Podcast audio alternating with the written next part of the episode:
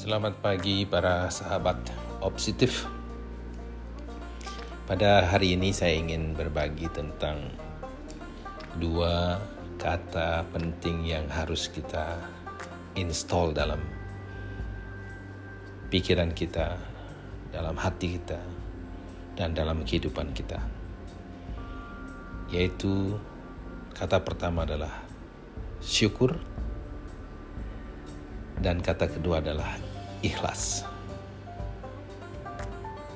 Syukur adalah satu sikap bagaimana kita menerima semua ini. Apa saja yang kita temukan dalam hidup ini, termasuk badan yang kita miliki ini dengan rasa syukur.